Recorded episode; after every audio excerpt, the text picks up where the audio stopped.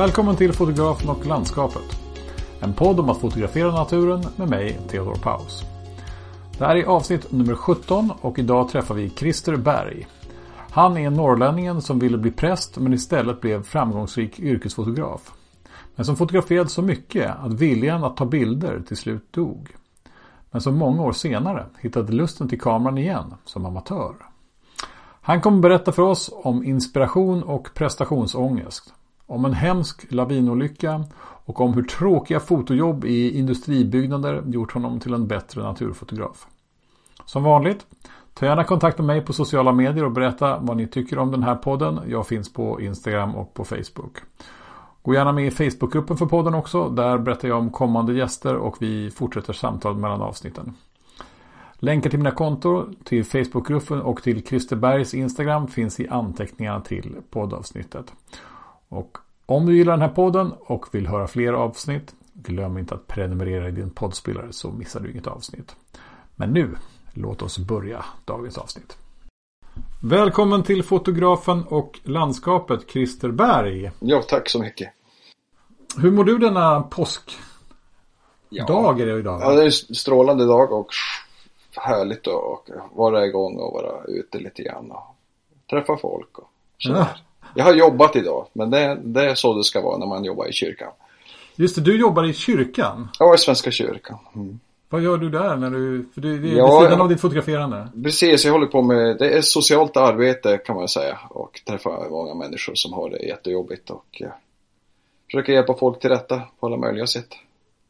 Precis. Jag tänker vi kommer kanske säkert komma in på det för du, du har ju liksom varit verksam som yrkesfotograf tidigare och sen ja. så liksom gjorde du lite uppehåll och, och så. Det, yep. um, men um, uh, och idag så, alltså jag blev tipsad av dig um, um, från uh, Carl Fredrik Ekström som var med i ett tidigare avsnitt och jag har också följt dig på Instagram och sett dina fina bilder. Du, du, fotograferar ju mycket liksom i eh, mina trakter kan man säga, liksom eh, Stockholms ja, närhet. Ja, jag, jag försöker väl egentligen hålla igång mest i, vad ska man säga, när närmiljön. Jag menar det är här man är. Det, då är det här man ska fotografera också. Det, det går att drömma sig till alla möjliga platser men det, det är inte min grej riktigt. Var bor du någonstans alltså?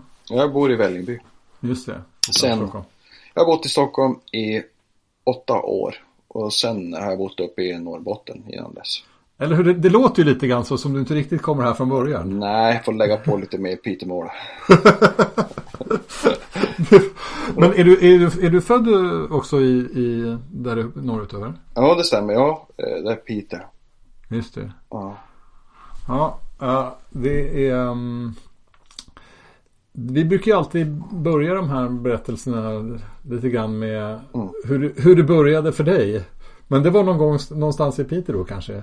Eller hur var det egentligen det började? Nej, ja det här är eh, svårt. Det, var, jag, det är ett gammalt naturintresse förstås. Så eh, jag har varit ute i, i jättemycket och vi åkte väldigt ofta till fjällen när vi var barn. Och, eh, så jag har varit otroligt mycket och åkt skidor eh, som ung och tonåring. Eh, till fjälls. Och, eh,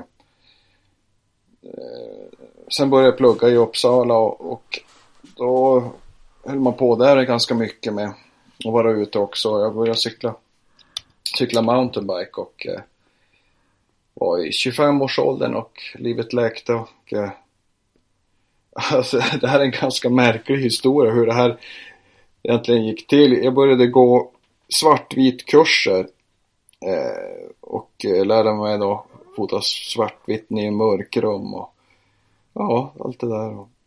Och, vid sidan om så höll jag på med att träna hemskt mycket. En riktigt träningsdåre. Så jag cyklar mountainbike och, och eh, det går bra för mig och de vill att jag ska skriva om mountainbikecykling i sådana här äventyrstidningar. Typ eh, åka skidor och sånt. Jaha, det var ju kul.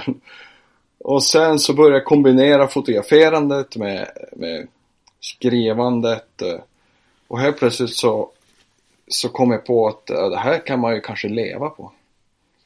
Och eh, jag var gift och vi hade barn. Vi flyttade upp till, till Norrbotten och eh, det, jag höll på mer och mer och skrev ganska mycket och fick skriva åt utemagasinet ganska mycket. Och, eh, jag bestämde mig för att försöka, försöka satsa på det som ett, som ett jobb helt enkelt och vi flyttade till fjällen. Det är en liten fjällby som heter Saxnäs. Eh, runt 90. 89 kanske. Just det. Ja. Då flyttade vi till fjällen och tänkte ja, nu kör vi hårt här. Det fanns ingen direkt yrkesfotograf eh, i södra Lappland så att eh, jag var runt som en eh, skottspole där och Det fanns ingen yrkesverksam fotograf i södra Lappland. Nej, inte direkt så. Någon som höll på men inte som var särskilt inkörd på natur och friluftsliv som jag då var. Okej. Ja, eh, det var ett... Eh, vad ska man säga? Det var liksom drömår. Jag var fem år där. Efter ett, två år så kunde jag leva på det heltid. Jag jobbade lite extra också där uppe. Men sen då kunde jag leva på det. Och det här var i början på 90-talet då eller? Mm, just det. Ja. Det, var Ja, från 80-90-tal. Mm. det var på den tiden då det var lite, fanns bättre förutsättningar för att Ja, det var ganska lätt att, att få iväg bilder och bildbyer och, och sådana där grejer. Och jag fick hyggligt betalt och jag jobbade åt, gjorde jättemycket åt tidningen Utemagasinet. Och eh, klädmärken och eh, så där. Jag var ute på fjället med lånade kläder och fotograferade människor och Just det, så det, det var mer liksom Ja. ja. sådana här outdoor-foto liksom. Med liksom- Precis. Ja, man kan, ja, det hette äventyrsfotograf då på den tiden. Okej. ja, nu heter det väl eh, ja, outdoor eller någonting mer. Jag, jag tror det är den tekniska termen som ibland används i alla fall. Jag har pratat med en, en fotograf från Åre som är också ehm, jobbar, dels fotograferar en del landskap men också en del, Ja. det precis det som du beskriver att liksom så här, människor i, i naturmiljö och liksom är, Ja. och, och det kallar i alla fall han för outdoor-foto men det, det har säkert haft olika namn genom tiderna. Ja, jo, Mm. det nog så. Men det var ju, det var ju kul. Jag har ju varit ute hemskt mycket. Eh, överallt i, i liksom fjällvärlden. Och väldigt ofta uppe i Kebnekaise och fotograferade eh, människor som gjorde saker. Eh, var ute var ute hemskt mycket på vintern och vintertältat. Men du måste börja lite till, jag måste ta dig tillbaks till början där. För du sa Mm. lite grann sådär i för- förbigående att, att du började gå en svartvit kurs. Eh, Var kom det ifrån då från början? Ja, men det var nog en, en eh, kille jag lärde känna i Uppsala och jag hade nog också i liksom, foto, det var ju spännande, men jag hade aldrig haft någon riktig kamera. Mina, min första, jag ska säga naturfoto grej, det var att jag var till Island 1986. Det är där det börjar för så många av oss höll jag på att säga. På Island. Island 86, det var, det var ju, alltså, ja det var ju som, jag vet inte vad, det var ju jättekonstigt att åka dit. Eh, och jag var dit i ett där ungdomsförbund, pryl, så vi hade massa möten och grejer och då, då åkte vi även runt och tittade med, vi hyrde en bil som vi plågade svårt och körde fast med och åkte till några kända ställen. Och jag har kvar. Då lånade jag en sån här Okonica Vad hette de här? C35 Ja. Pappas lilla kompaktkamera. Och laddade med en diarulle. Ja, de bilder, jag har kvar ett, liksom ett par, tre rullar kanske som jag fotade på. Sprutande geyser och, Ja. och såna här grejer. Eh, det var liksom mina första grejer då. Men när man fotade sånt på den tiden, då var det någon sorts eh, eh alltså turistfoto. liksom foto och det är det ju fortfarande. Åker man till Island för att fotografera så är det ju liksom turistbilder man tar. Det, det är det ju. Man tar bilder som alla andra har redan tagit och det gjorde jag också där. Fast när jag stod där vid när jag stod där vid det här stora vattenfallet då var det ju ingen annan där. Det var ju så. Det var ju tomt. Det var inga, det var inga avstängningar, inga var ingenting. Ja, jag, jag var, mitt naturfotointresse som jag tror jag nämnt tidigare på den här väcktes också lite grann på Island fast långt senare. Det var ju i september 2007. Mm. Eller 17 menar jag. Eh, mm. Då var jag där med en fotograf som heter Emma Svensson. Eh, som jag har försökt få övertyga om att hon ska vara med i podden också. Hon har alltid mm. så mycket att göra hela tiden. Men, men det kanske blir av någon gång. Ja. Men, ähm, äh, men det var ju långt senare så det har ju hänt enormt mycket där. Vi ja, jag antar det. Uh, att, uh, det var flera som har varit med här i podden som jag har pratat om Island med och hur det har blivit liksom så mm. oerhört mycket mer folk. Mm. Uh, men um, vi var ganska ensamma på rätt många ställen ändå tyckte jag. Mm. Ja, förlåt, jag avbröt ja, dig. men jag har ju som... Men det var därifrån som fotointresset väcktes egentligen från början? Ja, lite, jo, men lite grann. Man höll, jag höll på där och det var kul. Jag försökte göra det på ett liksom, vettigt sätt och ta de bilder jag ville ha med mig hem. Eh, även om jag inte alls liksom hade liksom, såg mig själv som någon fotograf eller så. Mm. Snarare konstintresserad. Jag, kom, jag sökte och kom in på en konstutbildning. Men eh, du vet, man skulle göra lumpen och fick inte upp, uppskov från lumpen. Och... Just det. Ja, du, jag hade tänkt bli, vad heter det, bildlärare. Okej. Okay. Men det var inte det du läste i Uppsala? När du Nej, där då läste jag teologi. Jag tänkte jag skulle bli präst och så. Okej. Okay. Ah, ja, så de tankarna fanns med redan i tidigt skede också? Ja, Att jo. liksom söka sig till ja. det kyrkliga? Ja, ja precis. Ja. Men sen då började jag fota där nere och gick en kurs och gick flera kurser på Folkuniversitetet. Det var ju jättekul. Men just det här med att fotografera i, i naturen var liksom något så fruktansvärt svårt, minns jag. Det, man såg ju jättefina bilder och hade en kompis som köpte alla fototidningar och man satt där och dreglade. Så såg man folk som var med i något som hette Naturfotograferna och det där var ju bara, åh, man dog ju. Och bara satt och dreglade över det där. Ja. där är du med idag? Ja, och, ja. Redan 96 kom jag med, så det dröjde inte sådär jättelänge. Så att jag blev invald efter några år. Jag har bott uppe i fjällen. Det var ja. en ganska bra språngbräda kan jag säga eh, gick fort att få bygga upp en stor bildbank och mycket bilder och ett, liksom, ja. Det Just det. Men, men det var, du, du kombinerade liksom äh, det här äh, mera kommersiella fotot med att fotografera människor i naturmiljö och sådär. Ja, så, annan typ av foto om jag förstår det. Ja, från början så tänkte jag nog mest att ja, men jag ska bara fota liksom fantastiska, ska jag säga, vildmarksvyer och sådär. Jag tänkte ja, Hans Strand och Klas Grundsten. Jag tänkte ja men det ska vara stort och liksom så här vilt. Eh, så upptäckte man att det var mycket lättare att sälja bilder om det var folk på bilderna. Det var så? Ja, det var, det var, det var ju så. Okej. Okay. Så jag, har haft lite olika liksom karriär. Först är mycket naturbilder och då visade jag mycket bildspel. Och det fanns ju hotell uppe i, där vi bodde så att jag visade, visade hundratals bildspel. För alltså 10 000 pers, alltså det är oerhört mycket. Vilka var det, så ja. hur, hur, i vilka sammanhang visades de bildspelen? Ja, det var turistsällskap som kom upp och bodde på hotellet. Det var liksom 100 pers i veckan hela året runt alltså. Jaha, okej. Okay. Så fick du visa upp liksom miljöerna som fanns ja. i närheten då? Ja. Mm, då gjorde man liksom en, diabilds fjällvandring. Sådär. Mm. Okej. Okay. Ja. ja. Uh, och sen vart det mer och mer de, folk frågar ju efter, kan du inte fota vårt hotell också? Mm.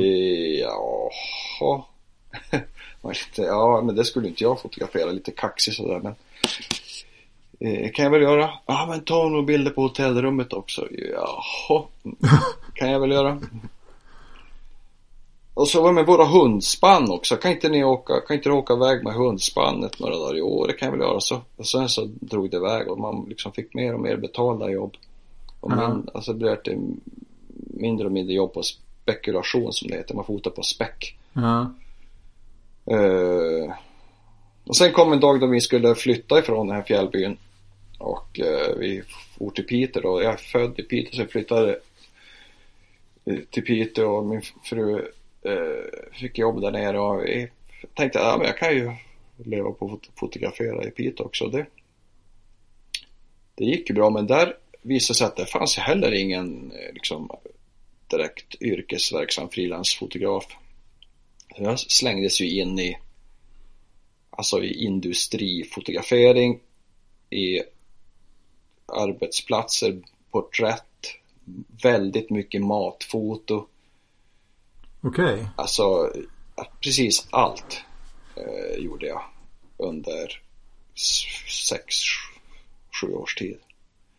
All right. eh, förutom då ett jättestort jobb som jag gjorde åt, ett, åt eh, Pite Älvdals kommuner. Då fotograferade jag hela Pite Älvdal under två års tid.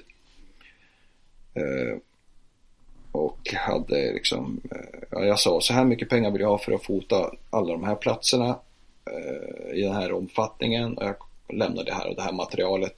Ja, så fick jag det jobbet och de gjorde utställning och de gjorde ett jättestort digitalt bildspel som, som, som visades uppe i Piteå.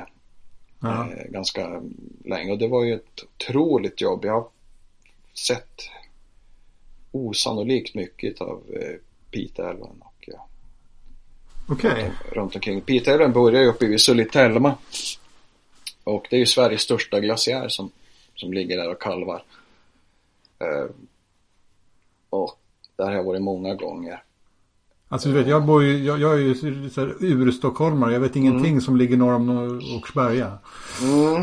Men... Men det är lugnt, det är norr, det, det är norr om Åkersberga alltså. Nej, skämt åsido, men jag är ganska dålig på geografin i de här områdena ja, som du skriver. Piteälven är eh, Sveriges eh, bästa enskilda älv kan man säga. Den mest eh, kraftfulla och största och vildaste av de här älvarna. Den är inte utbyggd direkt utan jag man brukar säga att fjällsjö, eller källsjöarna är inte utbyggda. Okay. Bara lite, lite påverkan. Eh, och eh, det är vildmark hela vägen. Då. Man, mm. Jag har paddlat där uppifrån. Det är bland de häftiga grejer jag har gjort. Då. Man eh, åker bil in i Norge och så upp på fjället på hemska små vägar och så lägger man i kajaker och så paddlar man i en vecka tills man kommer till svensk bilväg. Okej. Okay. Det, ja, det låter ju fantastiskt. Ja, det är helt fantastiskt faktiskt. Men, men det, det, det, var, det låter på det lite grann som du blir liksom sögs in i en typ av foto som du kanske inte riktigt uh, egentligen ville göra, eller? Nej, alltså det tog hemskt, det blev ju mer och mer uppdragsfotografering, alltså reklam, kan man säga. Och till sist så tog det över helt. Uh, och uh, det var väldigt svårt att motivera att man skulle fara ut och göra och, och fotografera liksom något vatten vatten, fors någonstans för det går ju inga pengar. Eh, för det går mera pengar att bara ta ta liksom det dagliga brödet skulle ju in och det var bara liksom att slita, slita på med det där och det var knepigt alltså. Men rätt, rätt kul ändå men segt att jobba så själv och egen, egen firma. Man fick smaka på det här besväret. Man hade liksom aldrig riktigt ledig och uh, och så barnen och Just det, för då, då var de mm, lite äldre då? Ja. ja. Och sen, sen jag jobbar ju liksom då heltid, vad kan man säga, i fem år i reklambranschen. Eh, och som, alltså jag gjorde nästan bara beställningsjobb. Eh, får runt med stora blixtutrustningar och hade studio och allt sådär. Men... Eh, och då hade du liksom inget eget foto vid sidan av det? Eller? Nej, det var helt... Eh, liksom det egenfotot, det vart ju liksom absolut ingenting. Okej. Okay. Eh, men... Eh, det hade ju... Alltså jag hade kommit ganska långt i, i min, vad ska man säga, ja, karriär alltså. Det, eh, blev invald i Naturfotograferna fick visa 10, 12, 10, jag vet inte, 10, 12 sidor i tidningen Foto. Runt eh, 96. 2001 tror jag det var, fick jag 10-12 sidor till i tidningen Foto. Fick skriva vissa bilder i, i kameran Natura. Sådär och göra jättestora bildspelet uppe i Piteå som tusentals människor såg. Jag var med och gjorde en bok om södra Lappland där jag skrev alla texterna om naturen och alla bilder om olika natur, vad ska man säga, resmål och sådär.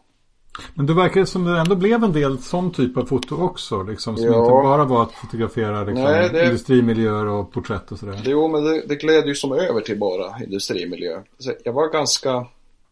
Jag hade gjort allt som jag någonsin hade drömt om. Du vet den här känslan när man är 25 och tänker bara, ah, 17, jag ska också, jag ska också liksom bli duktig fotograf. Jag ska också ha med i tidningen foto. Och så, ja, har man, så fixar man allt det där. Ja. ja. Ja, vad ska, jag, vad ska jag göra nu då? Ja. ja. Vad tänkte du då? Ja, det, jag, jag vet Jag bara hade någon sorts konstig konstig eh, jag fick som en klump liksom i magen mera liksom. Jag, det, jag visste inte riktigt hur jag skulle ta mig vidare och vad liksom jag skulle ägna mig åt. Jag tänkte att jag får göra en bok och jag liksom tänkte absolut att jag skulle göra en bok om Piteälven och det hade jag ju material till men jag orkar inte med det. Man orkar inte göra en bok samtidigt som man ska springa och eh, fotografera på kontor och industrier och sådär. Så det var en ganska svår tid då. Och i, i samma veva så så var jag och en, min bästa vän, min utekompis, vi var uppe i Sarek och eh, jag vi är, alltså han dör när vi är i Sarek. Oj. Eh, han ramlar. Vi är uppe på Sarek och han, han åker med i en, alltså en snölavin, lavin som han, han eh, inte överlever. Oj. Eh, och det här, det här var det var ju en eh, fruktansvärd händelse eh, som bara ställde till det i skallen ordentligt. Ni var ute och vandrade ni två? Ja, vi, och, ja, vi åkte skidor och klättrade upp på Sarktjock och det är ganska brant och sådär och eh, han var inte tillräckligt försiktig så att det hände det som inte fick hända. Okej. Okay. Ja, det, det, det är ju bara så gräsligt. Ja. Men det, det här det här blev ju snurrigt i huvudet förstås. Det går inte att bara lämna det där. Så att det, allting blev knepigt med, med ute, utegrejer. Det blev svårt för mig. Allt ja. den här liksom natur... Ja, jag hade tältat väldigt mycket med honom och varit ute hemskt mycket med honom och gjort saker. Eh, det är svårt att liksom byta ut eh, byta ut det där och Hade det liksom varit ni två som hade varit? Ja, liksom... vi, har, ja vi hade varit väldigt mycket ute. Mm. Det, jag vet inte riktigt hur mycket det påverkar mig, men på ett sätt så, jag, jag tror att det gjorde det. Eh, inte lika liksom eh, super eh, på längre på allting som utan det var det var knepigare. Och sen så hände det en hel del grejer med reklammarknaden. Eh, det, alltså 9-11 det hände oerhört mycket när de här tornen störtade i reklambranschen. Eh, all reklamproduktion ställdes in över en natt. Och tryckerier och reklambyråer gick i konkurs. Det, första som hände när det blev en sån här världskris, det är att, att eh, företagen bromsar med reklamutlägg så helt plötsligt så, så är det ingen som beställde fotograferingar. Och ingen, ingen köper någonting. Alltså, Ja. och det var inte bara jag. Det var många tryckerier som konkade under den här svängen. Det var under ett halvår som det stod still. Just det. Och det var inte bra kan jag säga. Var det inte också ungefär samma veva som liksom ehm, eh, stockfotomarknaden i- försvann? Att man liksom inte kunde sälja bilder till bildbyråer på samma sätt? Ja, För, för det var väl, jag, jag pratade med Hans Strand i ett tidigt avsnitt av podden så, så berättade han ju om det. Men det var ju också som typ över en natt liksom. Nästan så helt plötsligt så slutade bildbyråerna köpa bilder och framförallt inte betala för bilder på samma sätt längre. Så att han var tvungen att liksom börja göra andra saker. Han hade kunnat leva liksom på att sälja byråbilder liksom. Men, eh, det kanske var lite tidigare, jag vet inte. Men, men, men det var ju väl flera Mm. saker som hände där samtidigt tror jag. ja det var det. Det var en digitalisering som liksom eh, märktes. Det var dels var det att man skulle köpa digitalkamera. Det var ju fruktansvärt dyrt. Man satt ju på jättedyra mellanformatskameror och alla andra grejer. För du hade jobbat analogt ända till den tiden då eller? Ja, jag körde mellanformatskamera. Mm. Mm, Pentax. Mm. Och, och annat också. Och eh, sen skulle man köpa de här digitalkamerorna. De var ju dyra. Dyra inköp, men alla ville ha dem. Eh, bilder levererade från digitalkameror. Det skulle gå fort. Och då märktes det nog på, på eh, stockförsäljningen. Men jag, har inte sålt så hemskt mycket på det. Jag har ju bara haft liksom människor som åkt skidor och fjällvandring och kanotmänniskor och lite fjälltoppar. Så att jag var ju så ganska nischad. Okej. Eh, visst såldes jag, visst vart det mycket mindre men i de här killarna som alla är som är med naturfotograferna, det var ju bara tvär, tvärdog ju Mm. försäljningen. Eh, och det var ju snopet för många som hade tänkt att de hade en, liksom en pension liksom, som var ja, pensionssparande som låg i 10 000 bilder och så var det ingenting värt längre. Ja, det... Men jag, jag tappade liksom helt, eh, helt farten kan jag säga. Eh, och bestämde mig för att börja jobba. Så jag började jobba med ungdomsarbete i kyrkan på halvtid och sen började jag jobba i kyrkligt arbete på heltid. Och hade firman på halvtid. Det var ganska jobbigt. Och sen så slutade jag i princip med firman. Eh, och då slutade jag helt. Alltså jag gjorde inte, jag fotograferade inte på tio år. Just det, när var detta alltså? Det, det, var, det var tio år sedan nu eller? Nej? Nej, det, och nu är det 2019 och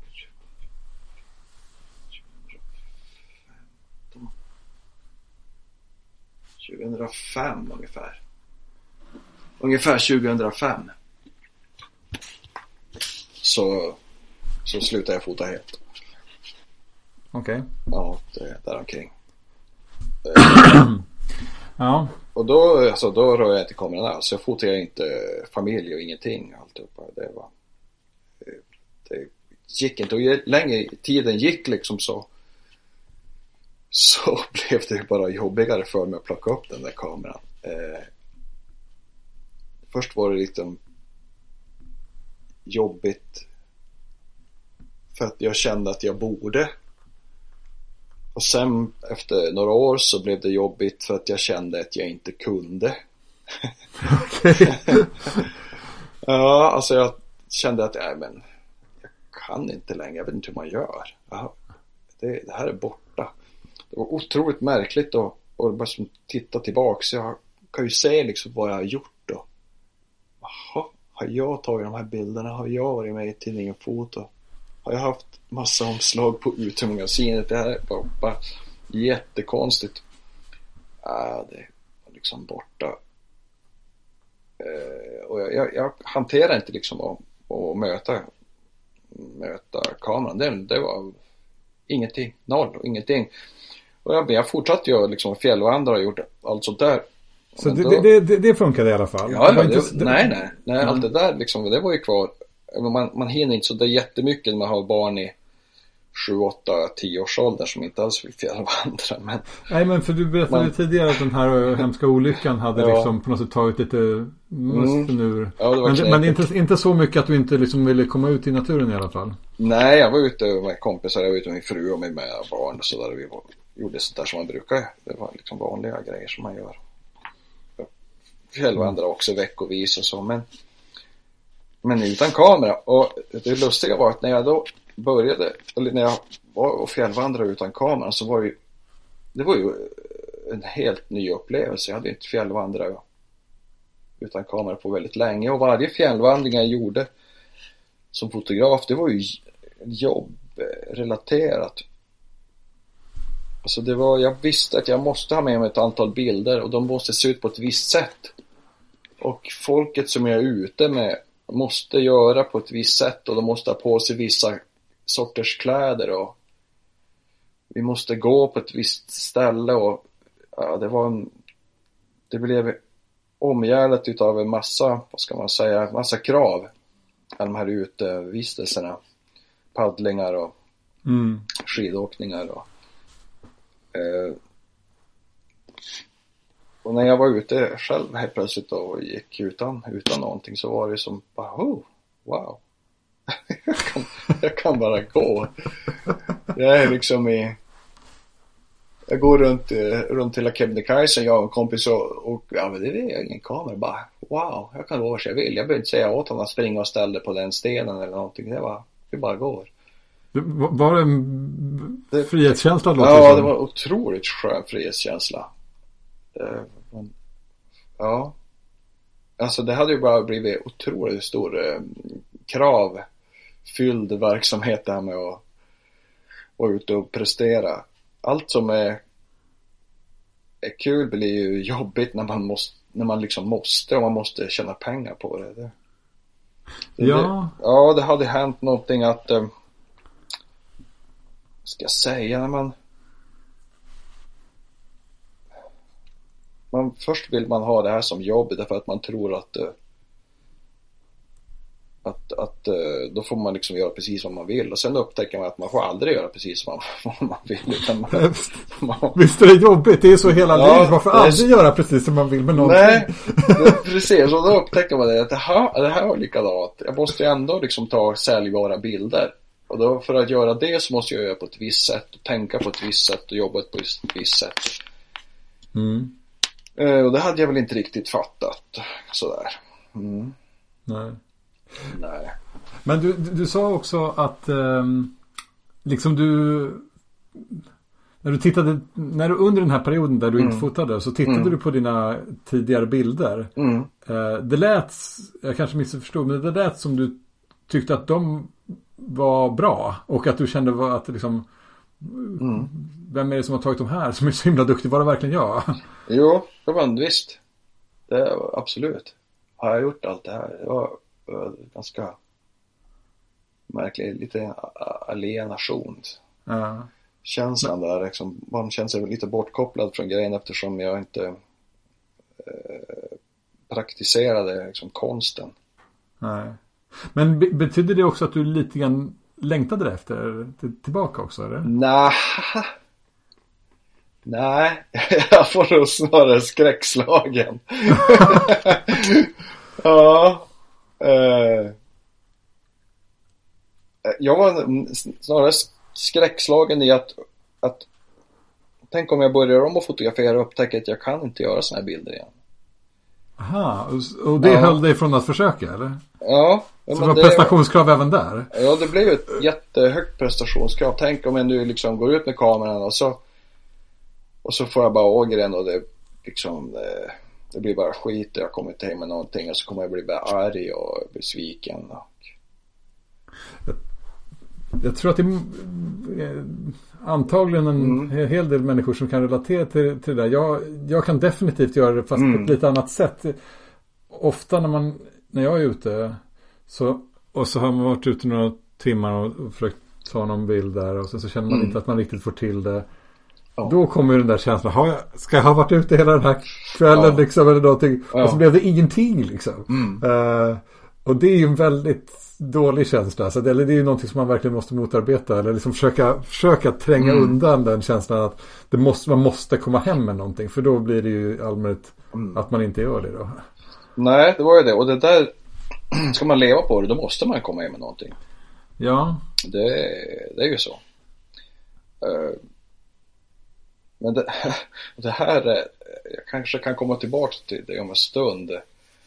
Eh, just det här med att man måste komma hem med någonting. Jag, ja. jag, kan, jag kan först berätta hur jag kom tillbaks till Ja, berätta. För att jag är verkligen tillbaks. Eh, men det kom, jag fick en iPhone på jobbet. Och tänkte att den här var väl liksom ofarlig. Jaha, ja, det var den ju. Eh, och det här var kanske sex år sedan, fem år sedan då. Eh, och eh, jag började ta lite konstiga bilder och lite så här konstnärligt och så här mysko. Mm. Eh, och eh, på och lekte med den där och kände att det här var liksom, det var en ganska liksom avslappnad form av fotografering och jag, det här äh, kravet att åstadkomma någonting dök inte upp utan det, jag kände mig som bara fri. Det, det gör ingenting och om det här blir bra eller inte, det var, betyder ingenting. Uh, så jag höll på med det ett tag. Lite att ta bilder med, med telefonen? Ja, bara peta på med den där uh, och när jag var ute och gick eller när jag var ute och liksom, på stan eller så. Uh, och då bodde jag i södra delarna av eh, stan, Stockholm. Eh, hade flyttat ner för åtta år sedan och eh, sen träffade jag en kollega, vi sitter och fikar och dricker kaffe. Eh, och det ligger en fototidning där. Och han tittade och bläddrade den och eh, det visade sig att han är intresserad av foto Ja, ja, vad kul. Alltså, oj, ja. Alltså jag har ju jobbat som fotograf, så jag. Ja, har du? Mm, sa jag. Jo, det är det faktiskt. Men, säger han. Kan inte du komma och visa bilder på våran fotoklubb? Mm. Eh, det var ju bara en jättekonstig känsla. Hur då? Tänkte jag bara. För att jag, hur gör man? Ja, tänkte jag. Jag har ju jag har mina Kodak-karuseller som står i källaren. Och så ligger det förmodligen ett bildspel i Kodak-karusellerna om fjällen. Och lite Piteälv. Ja, för sjutton. Jag, jag, jag gör det. Jag, jag gör det. Jag kommer förbi er fotoklubb och visar bilder från fjällen. Eh, sagt och gjort. Eh, det var ju hemskt roligt. Det här var ju ett gäng gubbar som, som eh, har träffats i 20 års tid och eh, bara sitter och surrar och fotar lite grann. Så det där tyckte de var jättekul och sen frågade de, du Christer kan inte du bli våran kursledare för vi brukar ha ABF liksom studiecirkel varje termin. Och nu har vi ingen ledare. Och det här var ju... uh, alltså, tio år är ganska länge när man inte har rört kameran. Eh, och jag tänkte, ja, hur, hur ska det här gå? Ja, nu har jag kanske en chans. Nu kanske det finns någonting här. Ja, men alltså, ja, ja okej, jag kör. Vi kör. Jag gör det. Jag, jag kan vara kursledare. Och då var jag ju tvungen att gå ut och fota. med digitalkameran. och där är jag ju kvar min gamla eh, EOS, eh, vad heter den då? 5, 5D. Den första 5D som kom för 15 år sedan. Ja, ut och körde lite bilder med den och höll på och leka och fixa där. Och jag har en, en, en fotokompis, Björn Peter Lahall, som han är alltid så uppmuntrande så jag brukar ringa och prata med han eh, och då tyckte han att det var jättekul att jag var ute och fotade igen och jag började skicka lite bilder till honom och han dissade och han hissade fram och tillbaks. Lite nya bilder? Ja. Du, du kom igång där ordentligt? Ja, sen nya. Jag bara, jag fotade massa konstiga bilder och sådär. Eh, det kan vara kul. Men eh, vad höll jag på där? Och så efter ett tag så liksom när jag hade börjat undervisa om, om, om fotografering för de här herrarna, damerna så, så liksom lossnar den här krampen.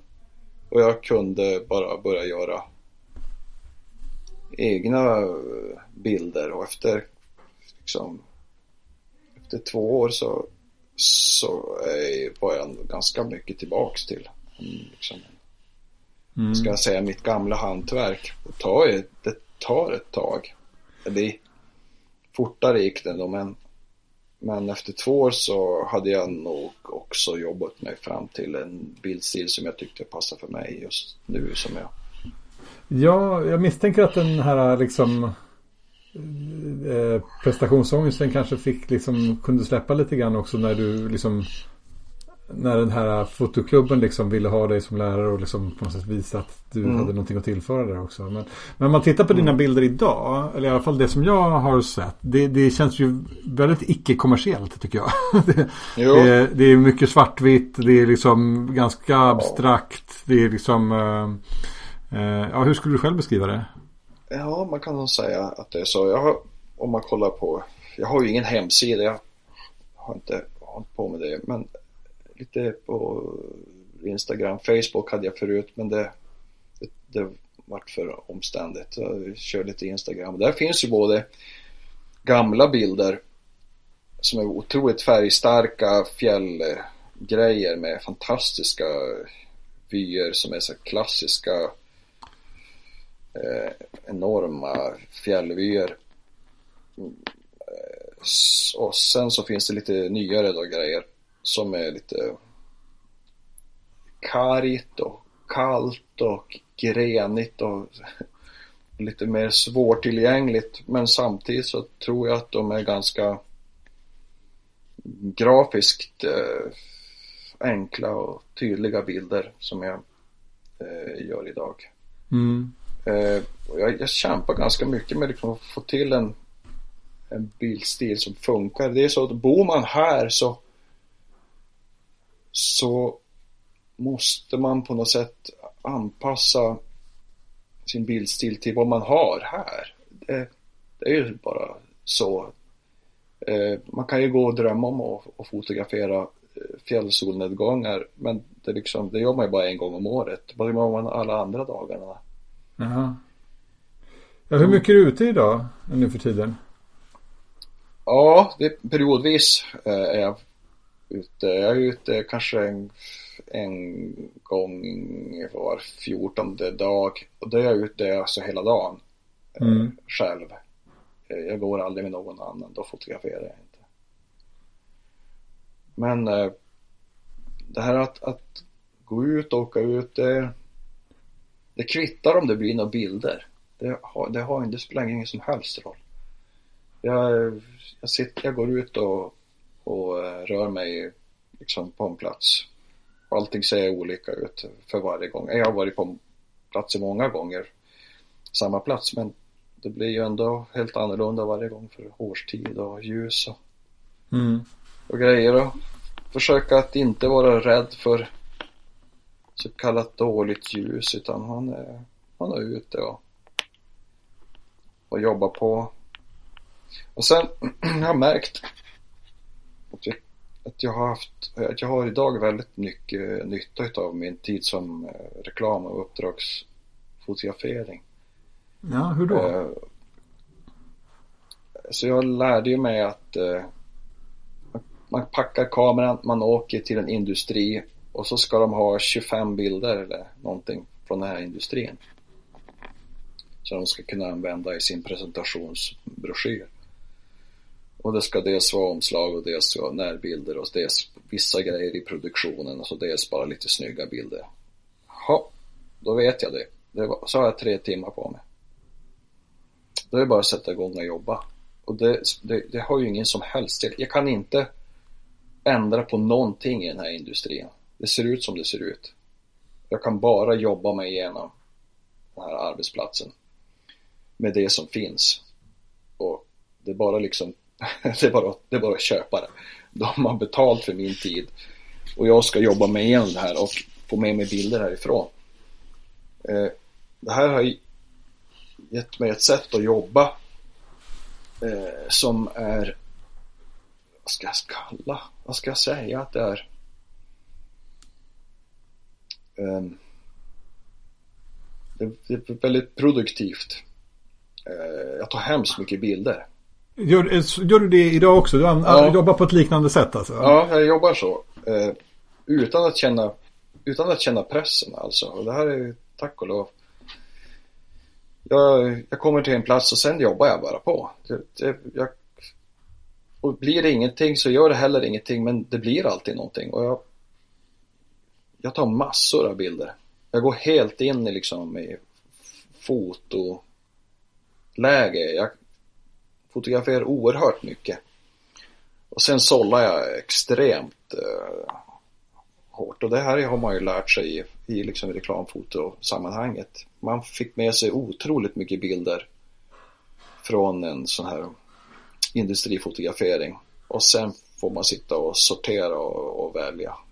Mm det var mitt sätt att, att möta de uh, yrkes, liksom, fotogrejerna. Uh, jag jobbar absolut så. Så här jobbar jag inte förut. När du gjorde ditt naturfoto tidigare då? Nej, precis. Jag är mera mer kreativ nu. Jag, jag är mycket duktigare på att lösa kreativa problem än vad, jag mm. var, än vad jag var innan. Eh, men det är inte så konstigt. Jag har har många, år som, många års erfarenhet. Det, det blir så. Jo, men också det, det, det, det kan ju vara kreativt liksom att ta med sig erfarenheter från en typ av foto in till ett annat. Liksom. Ja. Eh, och eh, man hittar väl sin arbetsmetod sådär. Mm. Också. Vilka bilder är du mest nöjd med när du kommer hem med idag?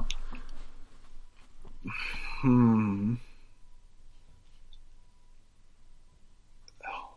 ja jag kan nog känna mig rätt nöjd när man har fått bilder som är bra som inte är från väntade förhållanden. Alltså det är inte några särskilt bra förhållanden. Utan det är eh, liksom dåligt helt enkelt. Eh, sådär. Inget bra ljus och inget sånt. Eh, och sen då kunna jobba med de bilderna och göra något bra utav det. Mm. det. Det är det tycker jag är kul. Jag vet, du är mycket ute i Tyresta nationalpark. Eh, mm. Eh, som jag, ligger ju inte så långt ifrån där jag bor heller. Och jag har mm. alltid tyckt att det är väldigt svårt att fotografera här. Det är, där, det är liksom bara en jäkla massa skog liksom. Eh, och, och liksom, det är inte så mycket dramatiska miljöer. Det är liksom väldigt mycket mm. träd. Liksom. men du lyckas alltid hitta olika Ja, det finns kul grejer. Liksom. Det, det, det är svårt. Man, man måste man måste släppa vad man tror att man ska få. Ja. ja, ja, det går inte. Jag har ingen, jag skulle aldrig eh, göra sådana här pre-visualization som en Alltså att man föreställer sig hur en bild ska se ut och så, sen så går man och jobbar efter den. Det, det, det tycker jag bara låter skitskumt. Du hittar bilden när du är på plats? Ja, liksom. ja, när man är i den miljön. Om jag är uppe, om jag går uppe på fjället då kan jag ju bestämma att jag vill ha en fjällvy där jag ser ut över den dalen. Så går jag upp på den toppen. Då mm. har jag, för att det är ganska enkelt och öppet. Men om jag går in i, i Tyresta så går det ju inte riktigt då. Och föreställa sig vad, vad som ska hända. Det gör det inte. Mm. Men eh, jag håller mig till några platser Eh, det gör jag. Okej. Okay. Och då håller jag mig till, till grafiska, ska jag säga, det som kan bli, en, en grafiskt enkla bilder. Mm. Och det, då tycker jag att det, det funkar. Mm. Om du tittar tillbaks på den här vi har ju pratat ganska mycket nu här under den här tiden som vi har haft om eh, liksom, hur du liksom tappade lite grann sugen på foto. Eller det liksom blev för mycket liksom, på något Mm. sätt. Och sen så kom du tillbaka. Mm. Finns det, finns det några, några slutsatser som du kan dra från det där? Eller finns det några lärdomar som du tänker att det här var det som jag framförallt tar med mig ifrån den här erfarenheten? Mm. Ja, jag... Idag så kan jag få små, eh, ska jag säga, flashbacks utav känslan att jag kan inte. Eh, det, det blir inte något, det, det går inte. Jag kan inte gå ut och ta någon, några bilder, det blir ingenting. Alltså den här, eh, den här obehagliga rösten som säger att du är dålig. Och det, det, det kan komma flashbacks av det men, men jag jag försöker liksom bara ta det lugnt. Jag behöver inte lyssna på den där rösten alltså. Det, Mm. Den här, den, den, den dyker upp, jag vet det och jag, jag, jag känner den allt för väl. och jag, eh, jag, jag säger att du, det- du kan gå och snacka skit någon annanstans. Jag behöver inte lyssna på dig. För jag, jag kan det här. Och eh, det här liksom, det här funkar och funkar inte så gör det heller ingenting. Mm. Försöka bara liksom ta det lugnt och, softa. Det, det kan ju vara ett bra tips till andra också. Ja, Har du no- om jag har något tips? ja. Ja, jag tänkte, har du något ytterligare, har du något ytterligare råd? Förutom att liksom inte lyssna på den neggiga rösten som kan dyka upp hos oss alla lite då och då. Har du något annat eh, tips till andra fotografer som fotograferar naturen?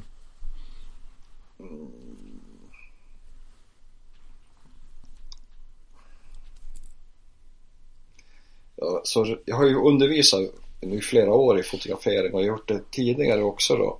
Och det finns ju en, en del en del eh, vad ska man kalla det grejer som man måste fundera på när man, när man tar bilden och rent fotografiskt, bildmässigt så försöker jag att förstärka det jag håller på med. Så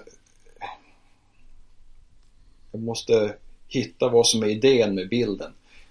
Varför fotar jag det där trädet? Jo, för att och då måste jag liksom, okej, den, av den och den orsaken. Då måste jag förstärka den känslan. Hur förstärker jag den känslan som jag vill förmedla när jag fotograferar den där, det där liksom objektet? Alltså att verkligen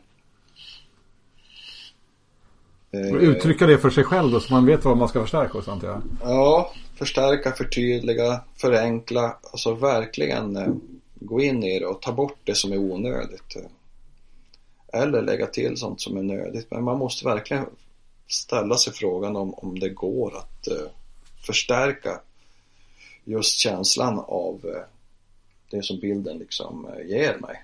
Mm, Vilken känsla ger den mig? Kan jag förstärka det här på något sätt? just det. Eh, och det kan man göra när man fotar i svartvitt ganska mycket. Eh, eller när man ställer om bilderna till svartvitt som man faktiskt gör.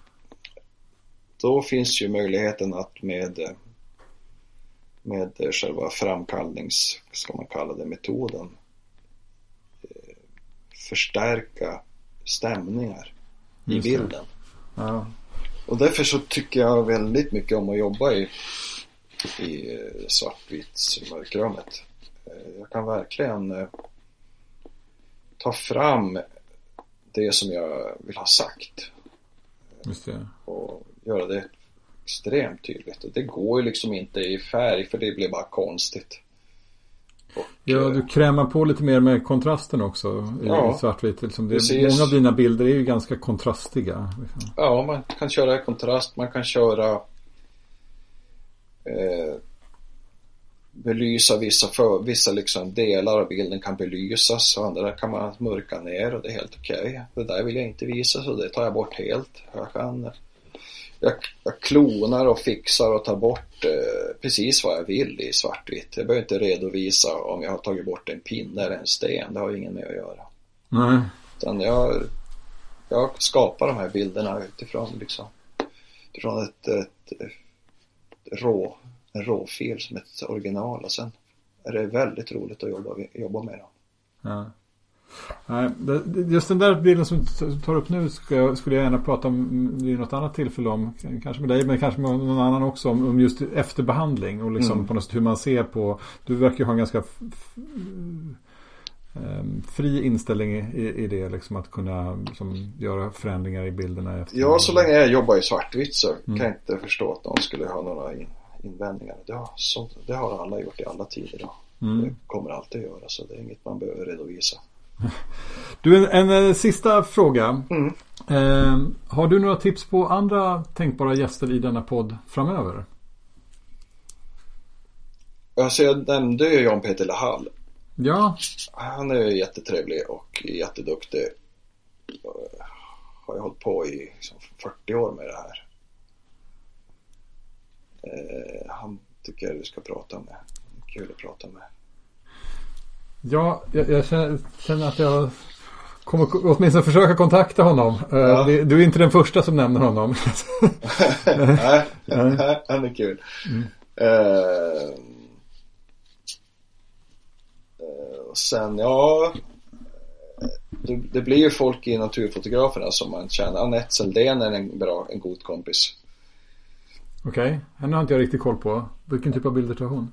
Ja, hon har varit, hon har varit en hel del på Island och hon är väldigt aktiv att dyka och hon har hon har en väldigt eh, annorlunda och rolig bakgrund och ja, det, hon är hon är på. Mm. Ja, Naturfoto har vi bara berört helt kort i, i något tidigare avsnitt. Så det hade, alltså undervattensfoto menar jag. Det, det, det, hade också varit kul. Det är en annan typ av landskap. Men hon har jobbat mycket runt Fjällbacka och, och eh, med eh, bilder från sin hemmiljö där. Okej. Okay. okay. Mm. Då får jag tacka för, för de tipsen och tack för att du eh, tog dig tid idag. Jag tyckte det var kul att höra att eh, du känner att du har eh, liksom ja men hittat ett, ett, ett, nytt sätt att fota. Liksom, och, ja, och jag, och jag letar fortfarande. Jag är inte alls framme. Jag är fortfarande jättenyfiken på vad det här ska bli. ja men vad kul. Men då får vi följa upp det. Och, ja. och de som vill följa det, den utvecklingen kan ju inte minst följa ditt Instagramkonto då. Absolut. Ja. Tack för idag. Mm, tack så mycket.